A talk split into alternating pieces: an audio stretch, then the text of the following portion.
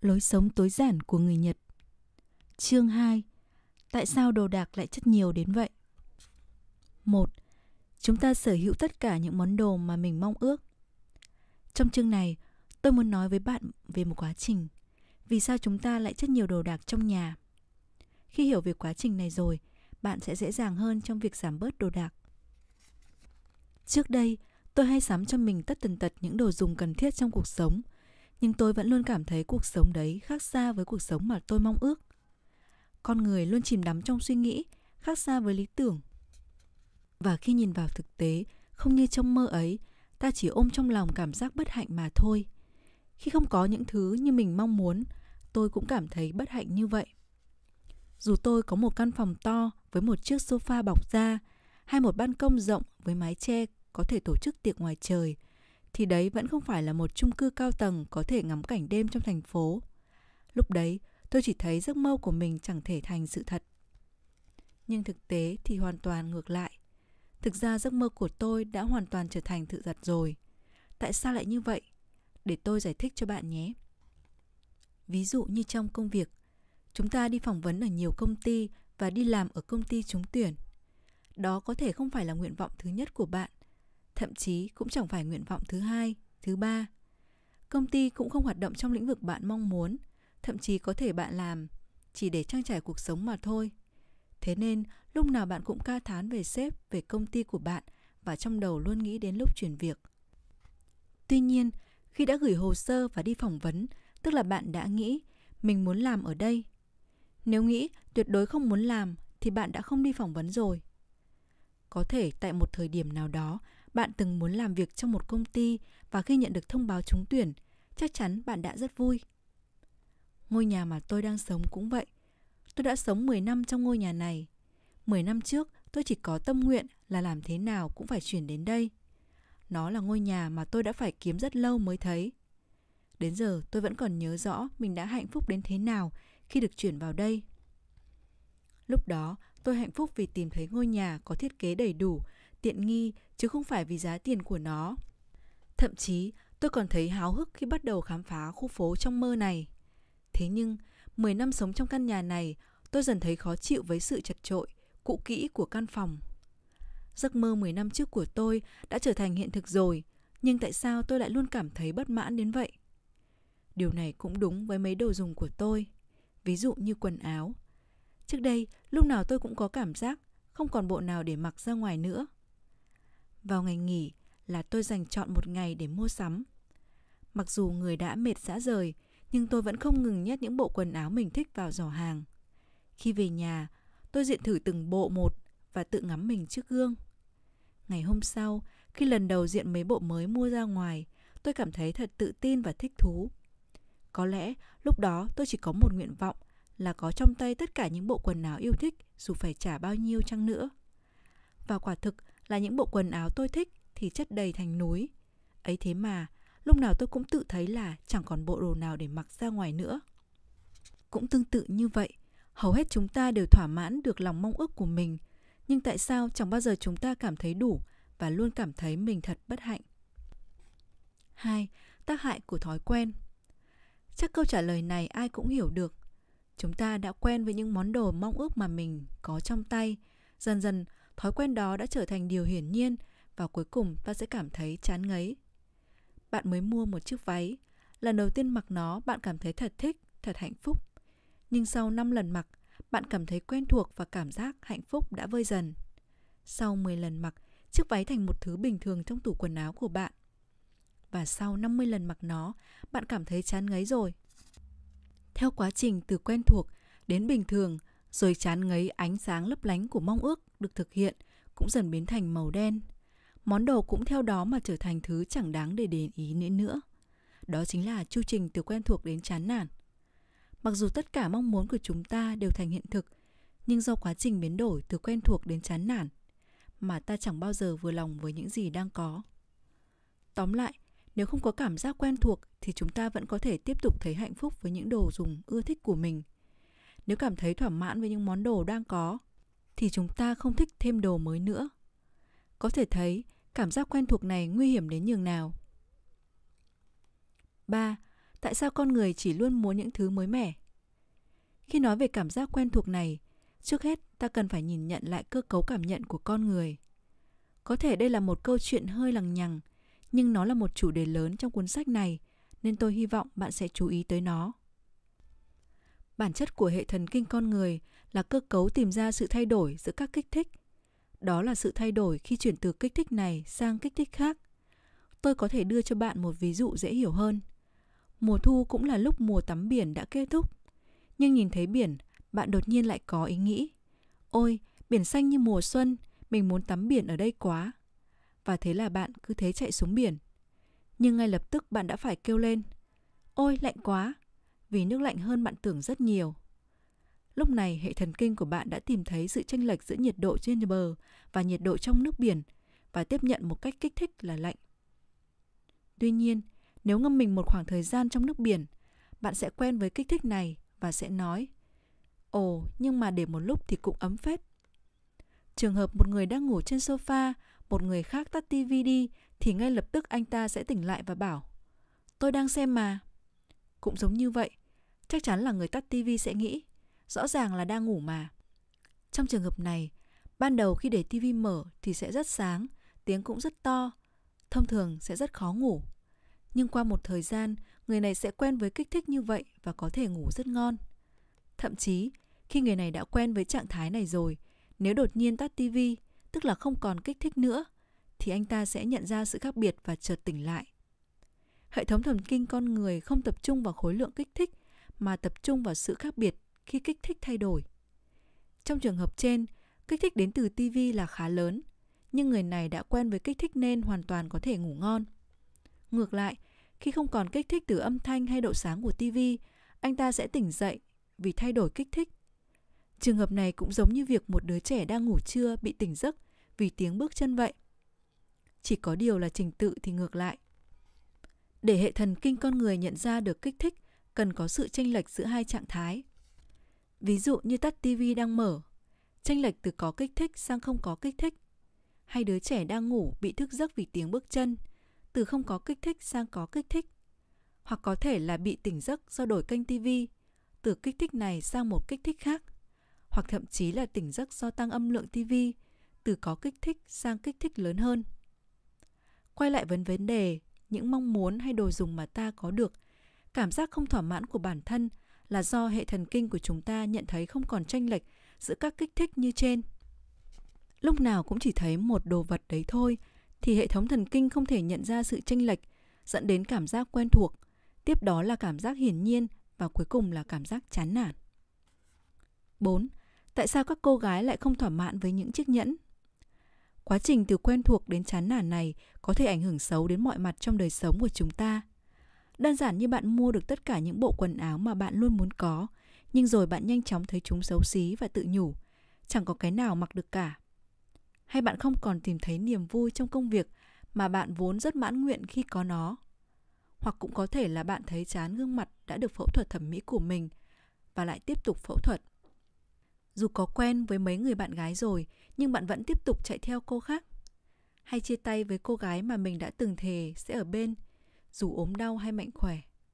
Tất cả những việc đó đều do ảnh hưởng của quá trình, thói quen dẫn đến chán nản. Nếu bạn tặng cho một em bé gái chiếc nhẫn nhựa, cô bé sẽ sung sướng ngay lập tức. Nhưng dần dần, cô bé ấy sẽ vứt chiếc nhẫn đó qua một bên. Thậm chí còn thấy chán chiếc nhẫn 50.000 yên mua từ tiền tiêu vặt tiết kiệm. Sau đó là đến chiếc nhẫn 300.000 yên mua từ tiền lương của mình.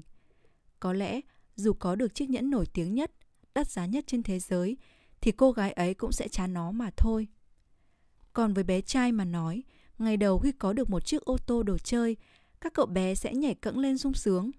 Nhưng cậu cũng sẽ chán nó, chán cả những chiếc ô tô đồ chơi khác. Vì chán nên cậu sẽ nhanh chóng vứt bỏ chúng đi. Khi cảm giác quen thuộc đến phát chán những món đồ của mình, bạn không còn bị nó kích thích nữa. Hệ thống thần kinh xác nhận trạng thái giống nhau ở mọi lúc, mọi nơi nên bạn không còn thấy sự chênh lệch giữa các kích thích. Và để tạo ra sự chênh lệch đó, chỉ còn cách là tắt kích thích đó đi, thay đổi nó, tăng thêm kích thích hay làm nó lớn thêm. Nếu áp vào đồ vật thì bạn cần phải mua một món khác để thay đổi kích thích, mua nhiều hơn để tăng thêm kích thích hay mua những thứ đắt hơn làm kích thích lớn hơn. 5. Làm thế nào để động viên một Honda Keisuke đã thất bại tại World Cup? Từ vấn đề quen thuộc đến chán nản, có một vấn đề còn rắc rối hơn nữa. Quen thuộc hay chán nản đều chỉ là cảm giác riêng của một cá nhân. Nếu nhìn từ góc độ của người khác, ta sẽ thấy ngần đấy thứ là quá mỹ mãn trong cuộc sống này. Một chiếc nhẫn 50.000 yên, một chiếc ô tô Nhật, tại sao chỉ có chủ sở hữu mới thấy không thỏa mãn nhỉ? Đó là bởi việc so sánh các kích thích để nhìn ra sự chênh lệch chỉ xảy ra ở người sở hữu đồ vật thôi. Ví dụ, tình trạng của cầu thủ Honda Keisuke ngay sau thất bại tại ở World Cup. Anh ấy đã thất vọng và ngồi thường người trong phòng thay đồ. Nếu tôi có ở đó, tôi sẽ nói Mặc dù anh đã thua trong trận đấu nhưng không sao đâu, hãy vui lên đi chứ. Tiền lương của anh là mấy trăm triệu, xe anh đi là Ferrari. Sau khi giải nghệ, anh có thể đi vòng quanh thế giới, cũng có thể làm huấn luyện viên. Tương lai của anh chẳng có gì để phải lo lắng. Anh cứ nhìn tôi mà xem, thế nên hãy vui lên nhé. Dù có nghĩ kiểu gì, thì anh ấy cũng không thể bị thuyết phục bởi mấy câu nói ấy của tôi và cũng chẳng thể bình tĩnh trở lại. Và anh ấy cũng sẽ chẳng nói với tôi những câu như Ừ nhỉ, dù có so sánh với ai đi nữa thì tôi cũng may mắn hơn họ rất nhiều. Tôi còn có bao nhiêu thứ tốt nữa. Cảm ơn anh nhé, tôi ổn rồi. Bởi việc so sánh chỉ có trong đầu chính chúng ta, chứ không phải do bất cứ ai làm hộ được. Và nếu Honda Keisuke không thắng trong trận đấu, thì anh ta không thể thỏa mãn được bản thân. 6. Niềm vui chiến thắng có thể kéo dài đến 3 tiếng. Tốc độ chuyển từ kích thích sang quen thuộc diễn ra khá nhanh. Đã từng có một cuộc phỏng vấn, vận động viên Andre Ace, người giành được 4 giải Grand Slam. Sau chiến thắng ở giải Wimbledon năm 1992, Andre Grace đã nói Chiến thắng của tôi chỉ có vài người biết đến. Chiến thắng này cũng không bù lại được cho những thất bại cay đắng mà tôi từng gặp phải. Niềm vui chiến thắng không kéo dài bằng sự đau đớn trong thất bại. Vậy nên không thể nói chúng bằng nhau được. Trong các cuốn sách của Taben Sahar, nhà tâm lý học được sinh viên yêu thích ở Đại học Harvard, cũng đã đề cập điều tương tự. Năm 16 tuổi, ông giành ngôi quán quân trong giải Square Island Champion. Đây là thành quả thu được sau quá trình luyện tập suốt 5 năm, mỗi ngày 6 tiếng của ông. Tuy nhiên, sau bữa tiệc ăn mừng chiến thắng, khi ông trở về nhà, ông không còn cảm thấy niềm vui chiến thắng khi giấc mơ thành hiện thực. Và theo ông, niềm vui chiến thắng trong ông chỉ kéo dài 3 tiếng đồng hồ mà thôi. Kể cả khi đạt được mục tiêu vĩ đại nào đó mà ít ai có thể thành công, thì bạn cũng sẽ quen ngay với niềm vui to lớn đấy thôi. 7. Bill Gates có thể ăn 6 bữa một ngày không? Có một sự thực là dù bạn có nhận được cái nhẫn 10.000 yên, 30.000 yên hay 50.000 yên thì cảm giác sung sướng khi nhận được chúng cũng đều giống như nhau. Niềm vui khi bạn nhận được chiếc nhẫn 50.000 yên cũng không hề gấp 5 lần niềm vui khi nhận được chiếc nhẫn 10.000 yên đâu. Nụ cười của bạn cũng chẳng tươi hơn 5 lần và niềm vui đấy cũng chẳng kéo dài gấp 5 lần được. Giá trị của đồ vật có thể không có giới hạn, nhưng tình cảm của con người thì có. Nếu niềm vui khi bạn nhận được chiếc nhẫn 50.000 yên thực sự nhiều hơn gấp 5 lần khi nhận được chiếc nhẫn 10.000 yên, thì chúng ta có thể hạnh phúc hơn chỉ với tiền bạc, vật chất. Dù bạn giàu có như thế nào chăng nữa, dù bạn có nhiều tài sản đến đâu, thì sự giàu có đấy cũng chẳng khác gì với niềm vui hiện tại bạn đang cảm nhận được. Và dù có sắm được nhiều đồ đến đâu, bạn cũng không thấy thoải mái bởi niềm vui khi có đồ mới trong tay cũng chỉ như những niềm vui nhỏ bé hàng ngày khác mà thôi. Cũng giống như tình cảm, cơ thể chúng ta cũng có giới hạn nhất định. Dù có là người giàu có nhất thế giới như Bill Gates, thì dạ dày của ông ấy cũng giống như những chúng ta mà thôi. Dù có trở thành người như Bill Gates, thì bạn cũng không thể ăn đến 6 bữa một ngày được, và thời gian một ngày của bạn cũng không thể tăng lên 25 tiếng. 8. Chức năng của một chiếc đồng hồ Apple Watch có giá gấp 50 lần. Nếu xét về chức năng của đồ vật, thì tôi có thể nói chúng có chức năng như nhau. Một chiếc xe thể thao 10 triệu yên cũng không thể phóng nhanh hơn 10 lần so với một chiếc ô tô bình thường giá 1 triệu yên. Bạn chỉ cần phóng nhanh gấp đôi bình thường thôi là đã bị bắt rồi. Tương tự như thế, một chiếc đồng hồ Apple Watch giá 2 triệu yên so với chiếc 40.000 yên thì pin của nó cũng không lớn hơn gấp 50 lần và tốc độ xử lý cũng không nhanh hơn 50 lần được. Khi so sánh chức năng của đồ vật, Nếu một chiếc xe có giá đắt gấp 2 có thể chạy nhanh hơn 2 lần, hay một chiếc áo khoác đắt gấp 2 có thể giữ ấm tốt hơn 2 lần, thì chúng ta có thể hạnh phúc với tiền bạc của cải này rồi. Nhưng đáng tiếc là sự thật lại không phải như vậy. Cơ chế bẩm sinh của mỗi người đi từ quen thuộc đến chán nản, nếu chỉ nhìn từ khía cạnh vật chất thì hơi thiếu sót. Chính nhờ có chế độ quen thuộc này mà khi con người gặp khó khăn, cản trở, có thể vượt qua nó và tiến về phía trước. Con người không chỉ biết quen với sự thuận lợi mà còn có thể quen được với những khó khăn.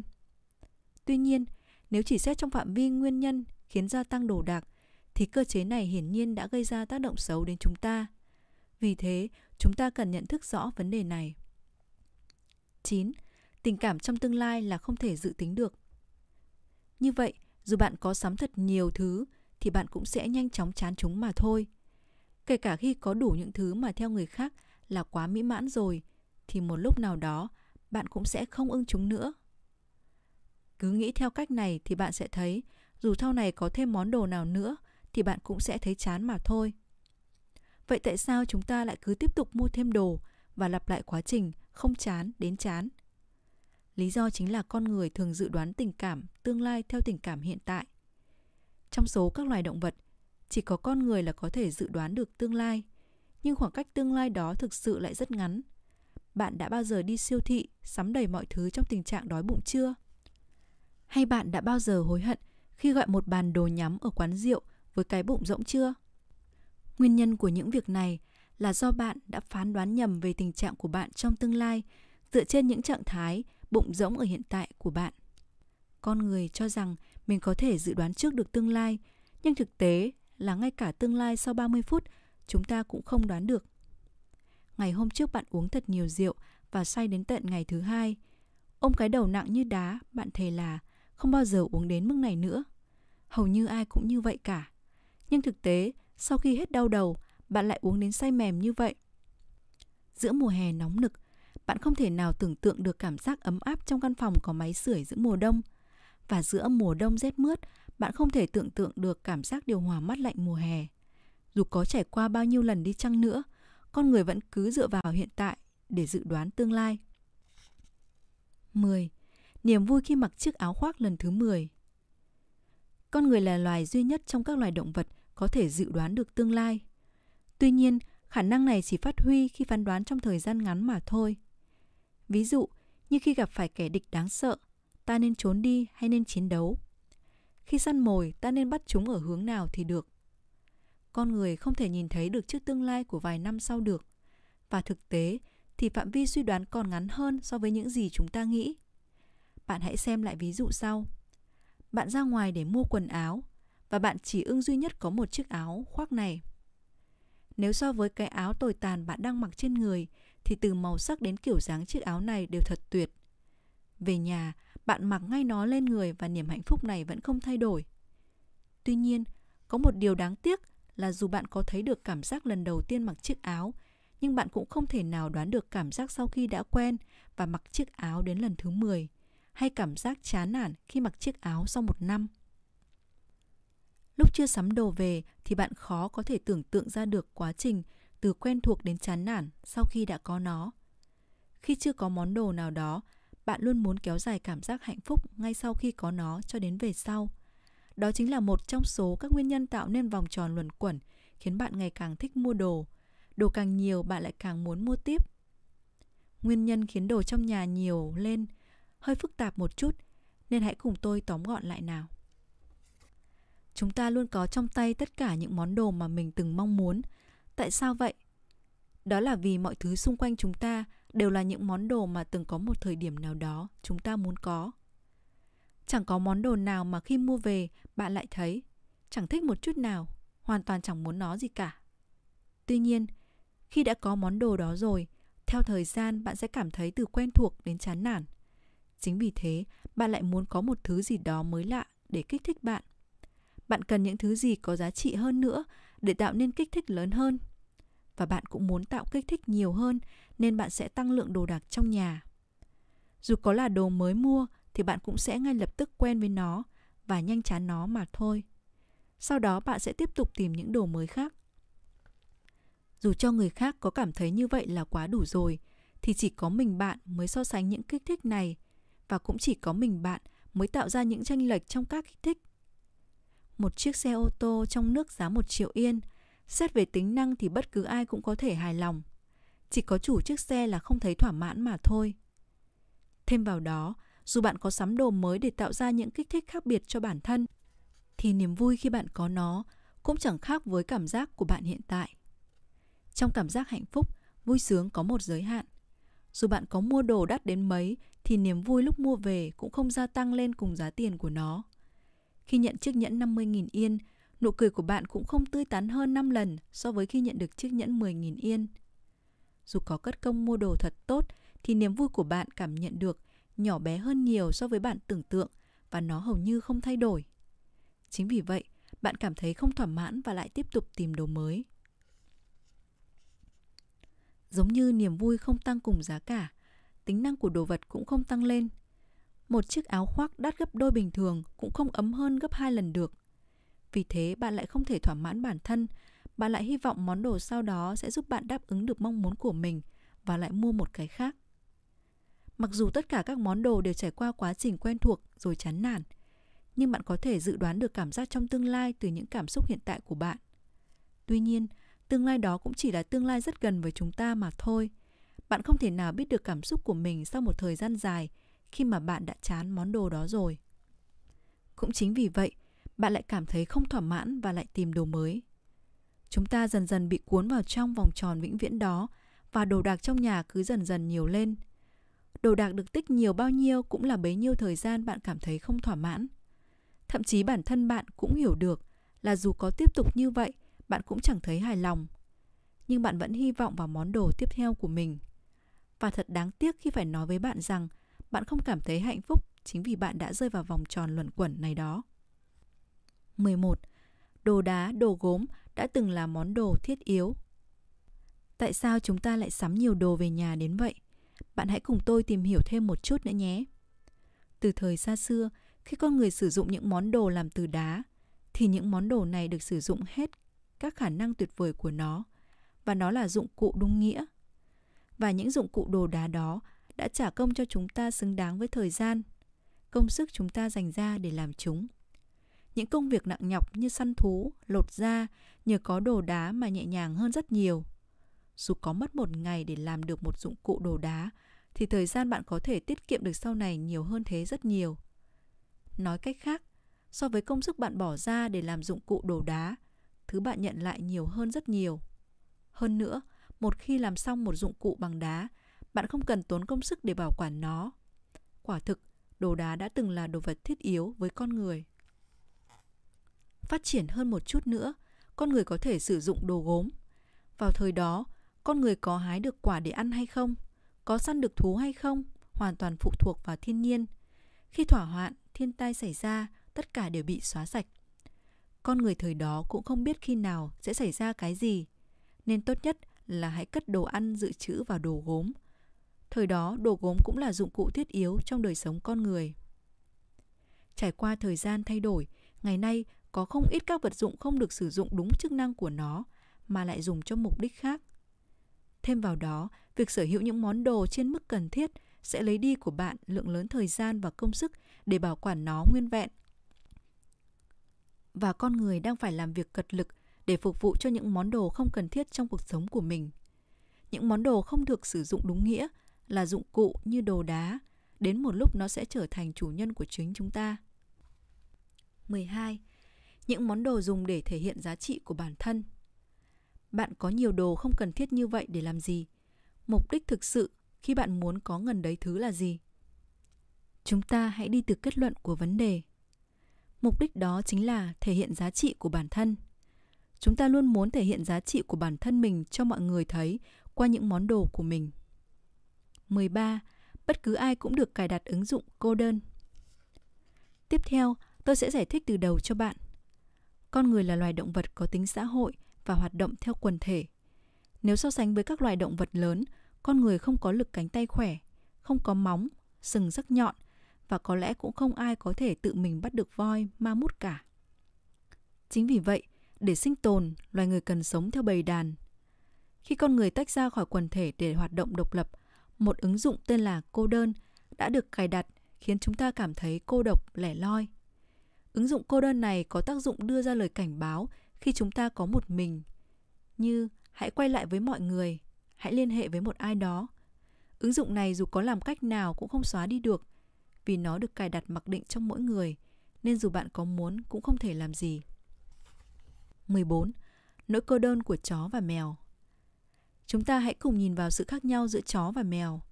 Mèo có thể ở nhà một mình khi bạn vắng nhà mà không buồn chán gì, còn chó thì không. Nếu bạn để một chú chó ở nhà một mình trong thời gian dài, nó sẽ sủa loạn xạ và chạy khắp nơi trong nhà. Người ta cũng cho rằng một chú chó bị bỏ lại trong thời gian dài và bị cô đơn một mình sẽ mắc bệnh trầm cảm. Và thực sự là loài gần gũi với chó không phải là mèo, chuyên sống một mình mà chính là con người. Giống như loài chó, con người có những hành động mang tính xã hội theo tập thể. Chính vì vậy, con người có thể cảm nhận được sự cô đơn. Và nỗi cô đơn không phải là vấn đề của riêng một người mà là vấn đề của tất cả mọi người. Dù bạn có là ai đi chăng nữa, dù trông bạn thật vui vẻ với bạn bè hay có một gia đình hòa thuận, bạn cũng không thể xóa đi bỏ sự cô đơn mãi được.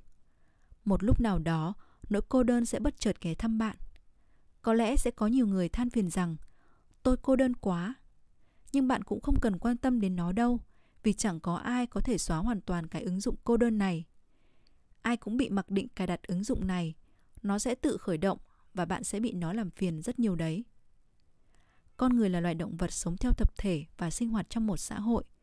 Và muốn được chấp nhận trong xã hội đấy, chúng ta cần phải có giá trị nào đó để phục vụ cho xã hội hay tập thể nếu dưới sự nhìn nhận của người khác bạn không thể tìm thấy giá trị của bản thân thì bạn không thể tồn tại được một nguyên nhân lớn dẫn đến căn bệnh trầm cảm hay tình trạng tự sát đó là suy nghĩ, bản thân không có giá trị. Loài chó cũng giống như vậy. Nguyên nhân khiến một chú chó bị trầm cảm khi phải ở một mình trong thời gian dài là do khi không có người, nó không có ai để khẳng định giá trị của bản thân.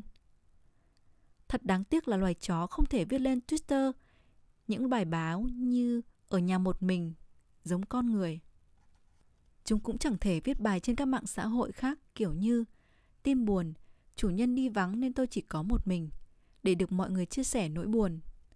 Rồi chúng cũng không biết dùng mạng xã hội để trò chuyện với các chú chó khác được. Không có kỹ thuật nào giúp chúng chữa khỏi. Bệnh cô đơn dù chỉ là một chút. Chính vì vậy, ta chỉ cần hơi sao lãng là chúng sẽ bị bệnh ngay.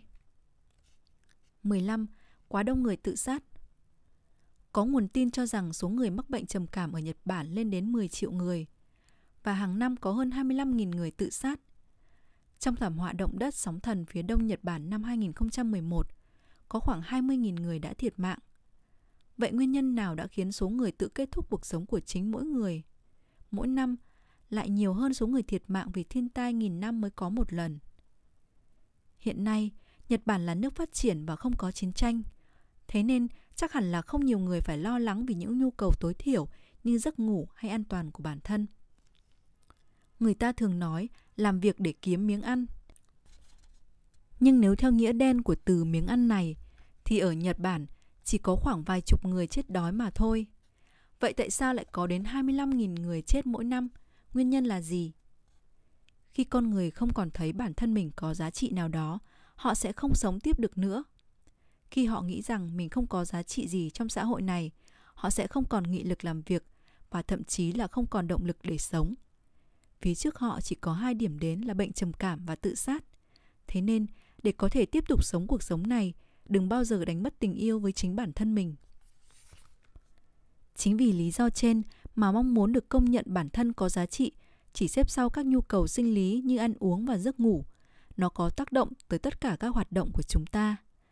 Để có thể khẳng định được bản thân có giá trị, chúng ta cần được người khác công nhận. Hay nói cách khác, con người loài động vật có tính xã hội chỉ có thể khẳng định được bản thân thông qua việc người khác nhìn nhận mình. Theo tôi, giá trị của bản thân chỉ được quyết định bởi chính bản thân mình. Tuy nhiên, nếu xét theo đúng câu nói này, thì con người chúng ta sẽ rơi vào trạng thái cô đơn, không gặp gỡ mọi người, không liên lạc với bạn bè bằng mạng xã hội. Và theo đó, giá trị của bản thân lại không được công nhận.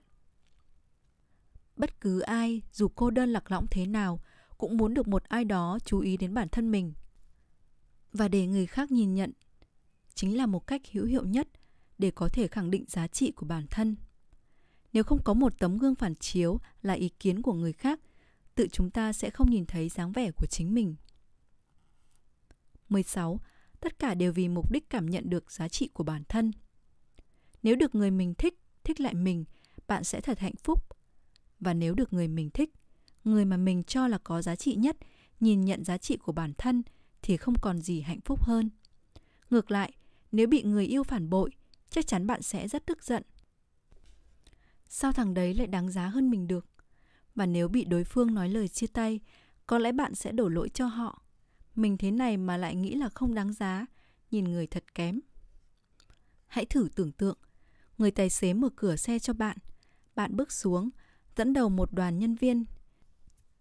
Kính dâm của bạn có gọng vàng, bạn vừa đi vừa thị uy xung quanh. Nhìn đi, tôi chỉ có thế này thôi, coi chừng đấy. Đến đây, dù bạn có thấy khó hiểu thì đó cũng là nguồn gốc cho mọi hành động. Nếu bạn đang được người khác ấn thích hay được theo dõi trên mạng xã hội, chắc hẳn bạn sẽ rất vui. Vì vậy sao? Vậy là mình cũng được mọi người công nhận nhỉ? Nếu một ai đó lướt qua bài của bạn trên like, bạn sẽ tức giận. Nếu nhân viên trong cửa hàng vô lễ với bạn, bạn cũng sẽ tức giận. Lúc đó bạn sẽ nghĩ, bản thân người có giá trị như tôi cũng muốn nhận được thái độ tương ứng. Bạn luôn sống vì sự đánh giá của người khác. Bạn sẽ an tâm nếu giá trị của một ai đó bị hạ thấp và luôn muốn khẳng định giá trị của chính mình dù chỉ một chút. Đó chính là bản chất của đánh giá. Nếu một người cảm thấy mình không có giá trị, anh ta sẽ có những hành động cực đoan. Và để chứng tỏ giá trị của bản thân, anh ta cần có trong tay những thứ yếu hơn mình. Có thể anh ta sẽ cầm súng và bạo loạn trong trường học. Cái xã hội này, những con người này, những kẻ không thể hiểu được giá trị của tao thì tốt nhất nên phá hủy nó đi. Hoặc có thể anh ta sẽ trở thành khủng bố. Giá trị của chúng ta không được công nhận một cách công bằng.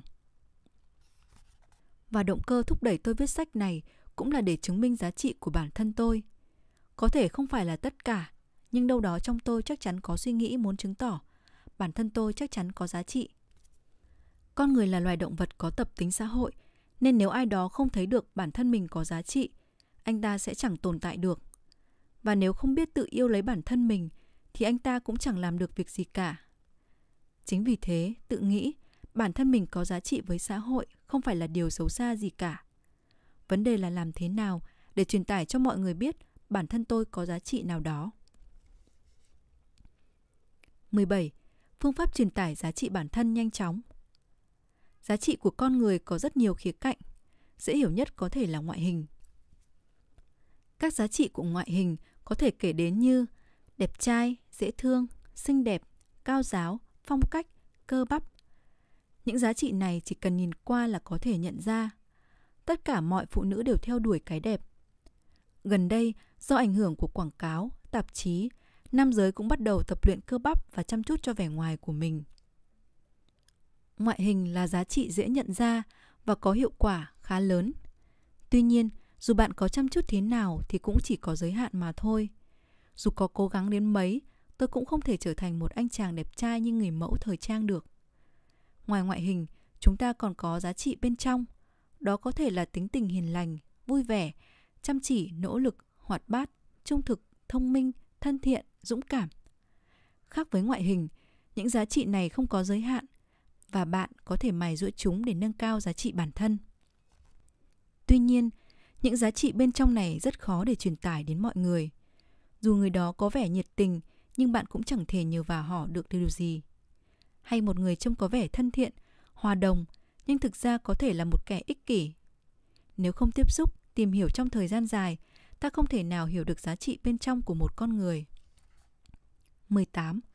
Truyền đạt giá trị bên trong bằng vật chất Nếu chúng ta thử truyền đạt những giá trị bên trong con người mình bằng vật chất thì sẽ thế nào?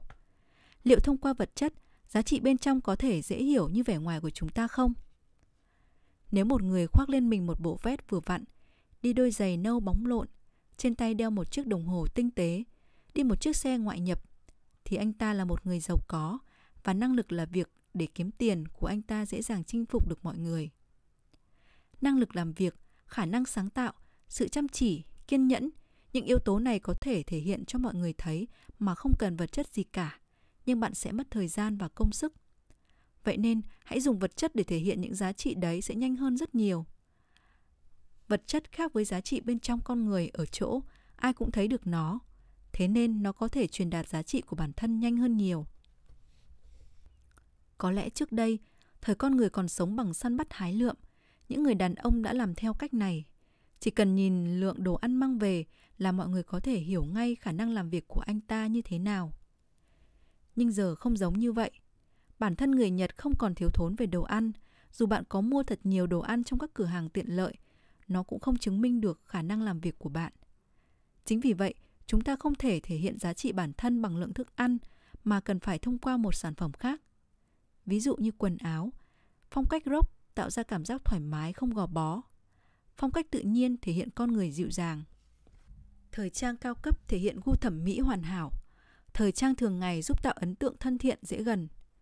Dù không đi sâu vào lĩnh vực thời trang thì bạn cũng sẽ quan tâm đến nó như một cách nhanh chóng thể hiện giá trị của bản thân. Ngoài ra, những đồ dùng trong nhà mà bạn yêu thích, bộ sưu tập máy ảnh cổ, những tấm áp phích dán tường hay những chậu cây cảnh cũng là cách giúp bạn thể hiện giá trị của mình với thế giới bên ngoài.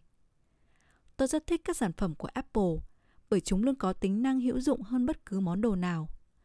Nếu trong ngày ra mắt iPhone 6 mà tôi sắm cho mình một chiếc thì có thể là vì tôi thích khoe khoang mà thôi. Nếu tôi sắm MacBook Air thì chắc vì cũng muốn ghi điểm ở Starbucks. Với thiết kế gọn nhẹ, dễ sử dụng, các sản phẩm của Apple thể hiện giá trị của chủ nhân ở điểm lựa chọn thông minh. Và có lẽ bất cứ ai cũng sẽ có cảm giác này khi sở hữu chúng nên chẳng có gì phải e ngại cả. 19.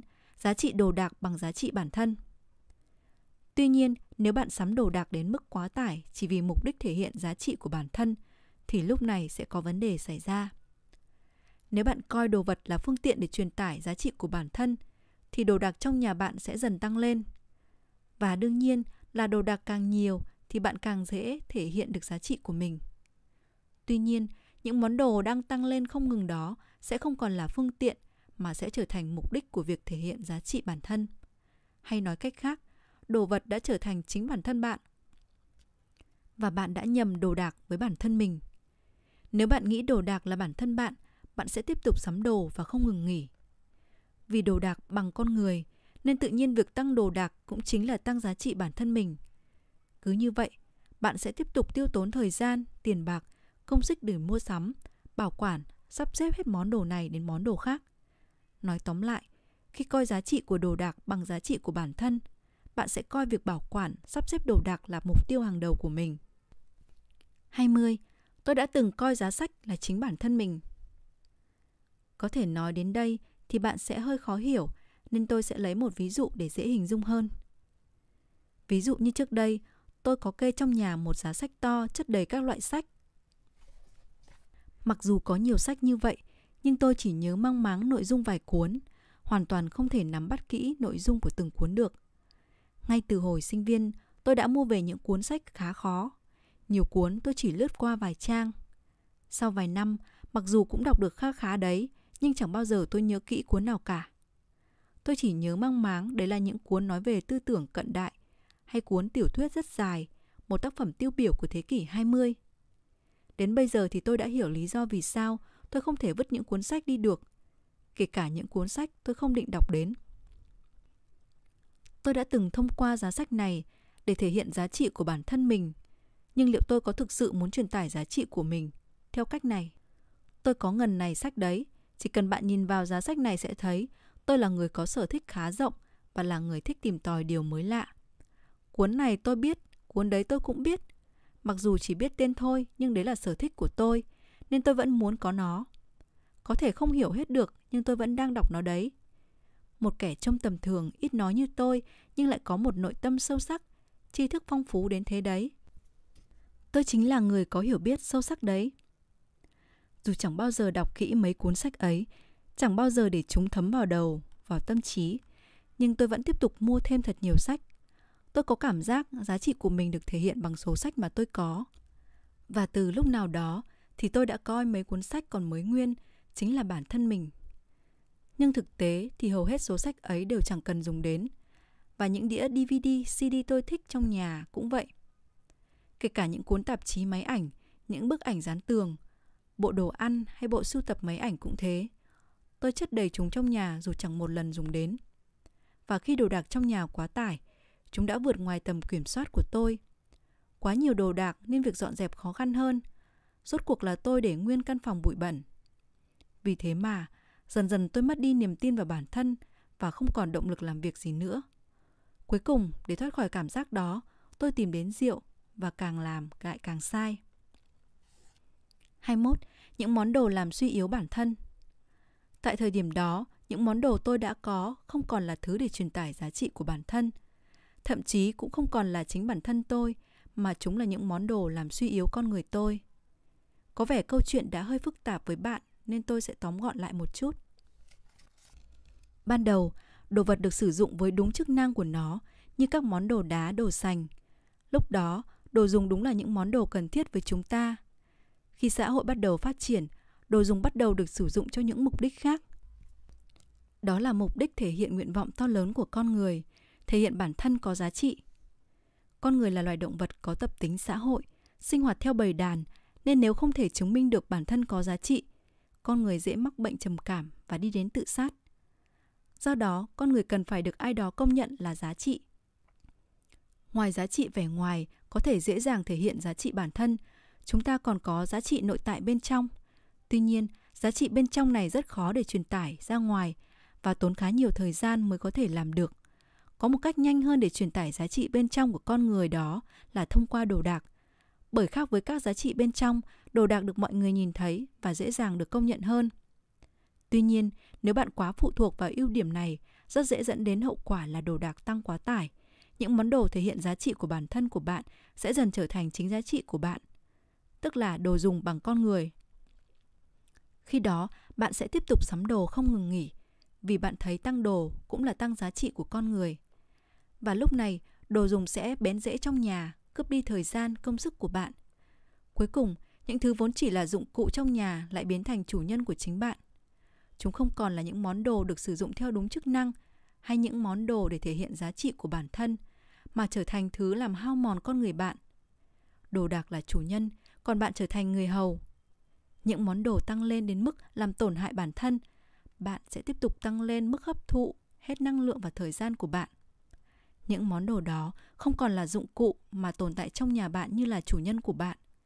Dưới ảnh hưởng của chúng, bạn sẽ phải dùng cả đời này cho chúng và phải đấu tranh với người khác vì vị chủ nhân này.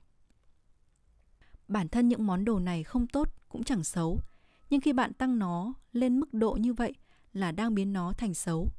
Chúng ta cần phải thay đổi lại cách nhìn này. Đồ đạc không phải là chính con người bạn, cũng không phải là chủ nhân của bạn.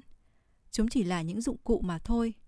Chúng cũng không phải là những món đồ được sắm vì cách nhìn của người khác. Chúng chỉ là những thứ cần thiết với bạn mà thôi. Chương tiếp theo, tôi muốn giới thiệu cụ thể về phương pháp, quy tắc để giảm bớt đồ đạc. Nếu bạn đang có quá nhiều đồ đến mức làm hao mòn chính bản thân mình, tôi khuyên bạn nên thử một lần rời xa nó. Dù không có món đồ nào, bạn cũng có thể tồn tại trong xã hội này. Hãy mạnh dạn vứt bỏ những món đồ đang làm tổn hại đến chính bạn.